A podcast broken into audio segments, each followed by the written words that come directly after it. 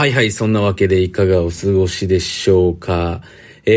本日はですね、久しぶりにビーガンラーメンというものをですね、食べまして、かなり美味しくてですね、幸せな気持ちになっている私、川本でございます。で、日本だとまだビーガンラーメンってね、ない、日清の方でなんか開発してるみたいなね、話を聞いたので、もしその辺に詳しい情報があったら伺えれば、僕もラーメンは食べないんですけれども、ビーガンラーメンはね、食べますので、教えていただけたらね、すごく嬉しいなとは思うんですけれども、ビ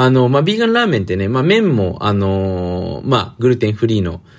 僕はですね、ものを食べておりましてね、面白いですよね。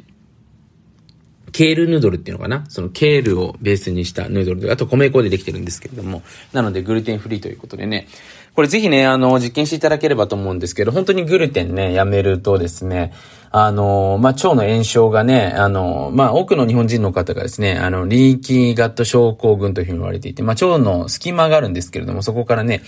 いろんな栄養が漏れてしまっている状態でね、炎症を起こしているような状態になってしまっているわけなんですよね。なのでね、それが、原因となってね、トリガーとなって、不調を起こしたりとかですね、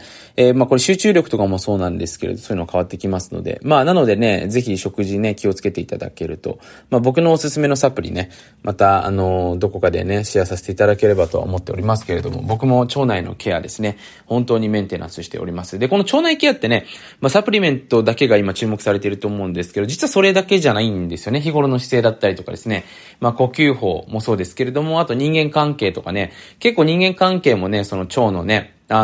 状態とかなり密接に結びついてたりしますのでね、腸は第二の脳というふうに言われてたりもしますよね。なので腸がすごく調子が良いと、当然ながらね、脳の機能も上がっていくわけですので、冷静な思考ができたりとかね、物事を判断するスピードが速くなったりとか、いろんな部分でね、恩恵があるわけだと思うんですね。はい。そんなわけでね、僕たちのその体っていうのはね、思ってる以上に僕たちのその人生を、動かす原動力になってたりするわけなんですよ。で、今回話していくそのモヤモヤですよね。このモヤモヤっていうものもね、これ結構自分の収入アップとかですね、そういったものを邪魔してるんですよね。僕思うんですけど、その心のモヤモヤとかっていうのが、良い意味でのモヤモヤもあるんですけれども、要はもう意味のないモヤモヤをですね、いかにして早く手っ取り早く取り除いていくかっていうのが、簡単に言うとね、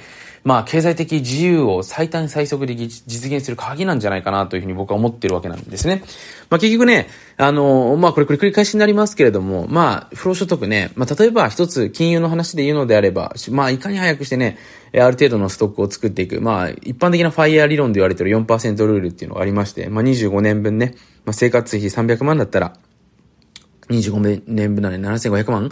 貯めていただいてね、それを元手に、引退するとね、それを元にポートフォリオを組んで、引退していくっていうね、パターンが一般的だと思うんですけれども、それを考えたときにね、目的としたときにやることは、資金を構築していくってことですよね。なので収入を増やしていくとともに出費を減らしていく。じゃあ、そのね、出費を減らすって言っても当然だからね、減らすことによって減る幸せっていうのもありますから、それが逆にね、収入をプラスアルファすることにつながってなければ、あんまり減らしすぎても良くないわけですよね。例えば分かりやすい話をすると、食事を全部マックにするみたいなね、これもしかしたら幸せどころじゃなく、あなたの健康的な運気も避けてしまってるかもしれませんよね。そしたらまた脳が働くなくなってね、そのプラスアルファするものもプラスアルファにならないということになりますので、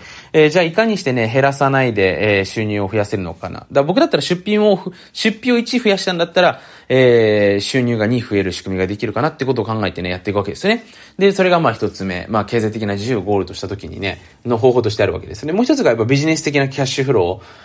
しかもそれもなるべくオートメーションに近いものを作っていくという形でね、僕も、複数というかもう数十個ですね、キャッシュフローを持ってますけれども、そんな中でね、やっぱり自動的に本当に何もタッチしないでね、入ってくる収入っていうのもあるわけですよね。そういったものをしっかり作っていく。これはね、何かその不労所得として要は売っているもの、置いてあるもの、例えばいわゆるネットワークビジネスとかそうだと思うんですけれども、これやると不労所得になりますよっていうわけじゃなくて、自分でそういうキャッシュフローを作っていく。例えば自分のウェブサイトを作ってね、そこに、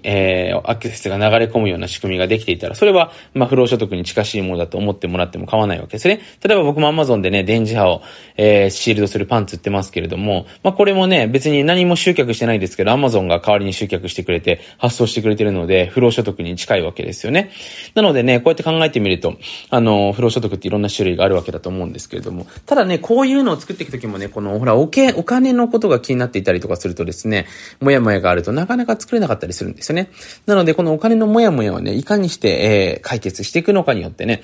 本当の意味でのクリエイティブ、目的地にたどり着くスピードっていうのが上がっていくんじゃないかなというふうに思うわけですね。で、お金のもやもやっていうのはですね、いくつかの種類があるわけだと思うんですけれども、例えばね、自分が、手に入れられる量よりも減っていく量の方が多い時ってなんかちょっともやもやして嫌な気持ちになりますよね。まずこれが一つ目。いいですか？手に入れる容量よりも、出ていく量の方が多い。で、ここのね、出ていく量っていうところをまずぜひ見ていただければなと思うんですけれども、お金もね、これは全部そうなんですけど、基本的に人間っていうのはね、意識して、しっかり把握すれば、それをコントロールすることができるわけなんですよね。だから自分の出費を見てみてね、これ以前ビジネススキルを上げるっていうところでもお話ししたんですけど、この支払いが何のためのものなのか、誰によって行われたものなのか、必要なものなのかどうなのかっていうのはやっぱりね、検証していく癖っていうのをつけた方がいいわけですよね。だから自分の範囲内での出費であれば、僕は全部、それがね、一時的に赤字になったとしても OK だと思ってるんですよね。ただそれが把握してない、要は自分のお金のルールがないような状況だと、どうしてもお金のことでモヤモヤしてしまうと思うんですよ。まず一つ目にね、出費が多い時っていうのは当然ながらね、しっかりと、自分の支払っているものの明細ですよね。それがだからどの時間軸で自分の人生に影響を及ぼしているのか、これ非常に重要だと思うんですけれども、例えばね、自分の好きなメンターさんとかね、僕もそういったものあるんですけれども、尊敬する方との食事に出かけたりとか、旅行に出かけたりとか、そういった方に対してのなんていうかな、プレゼントではないですけど、それに近しいもののお金っていうのはね、出費が大きかったりする時もあったんですけれども、これはね、今の時間軸だけで見ると確かに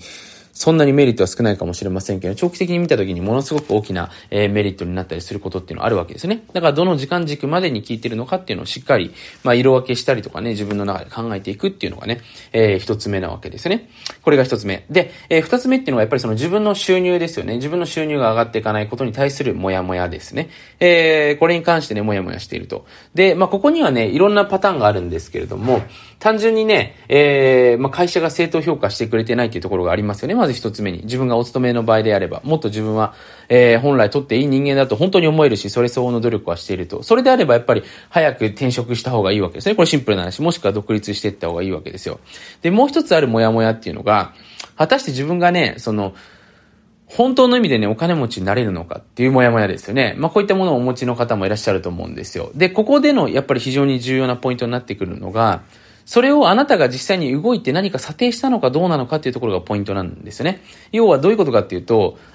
実際にあなたは本当はできるかもしれないんですけれども、勝手にね、あなたのバイアスで、自分のことをですね、過小評価してしまっている人っていうの結構多かったりするわけなんですね。だから僕自身は、なんかモヤモヤするんだったら、ぜひね、自分がこれくらい収入取りたいなっていう人たちに会いに行ってみるってことをよく僕お勧めしてますよね。それによって自分のモヤモヤって一気に消えたりするわけなんですよ。結構人間ってね、ここでの答えって見えてきたと思うんですけど、人に会うっていうことがね、一つこのモヤモヤを消す。例えば、なんかモヤモヤするなって言った時に、もしかしたらあの人からどう思われてるか気になってるけど聞けてない自分がいるとね、聞いてみた、すっきりした、意外に俺のこと好きだなって思った、モチベーション上がったとかね、お金に関しても結構同様なんですね。自分のことでモヤモヤしてるんですけれども、実はそれ人に聞いてみると解決してしまう。それだったらこの出費減らせばいいんじゃない？僕だったら君の立場だったらこの出費はやめてこっちに投資していくな。いや君だったらこれくらいもっと取れるよ。その一言で結構解決しちゃったりすると思うんですよね。だここの部分がブレーキじゃなくなるとですね、ものすごく前に進みやすくなってくると思います。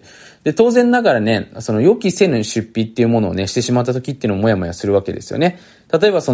僕もね、例えば冬仕様のタイヤに変えるってね、車が今変えないといけないんですけども、そうするとね、なんていうのかな、思わぬ出費っていう感じでね、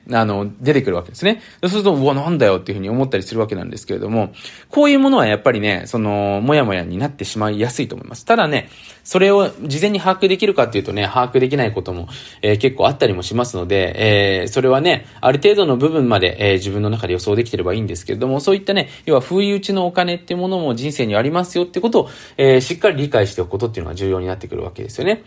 そこの部分がね、しっかりと、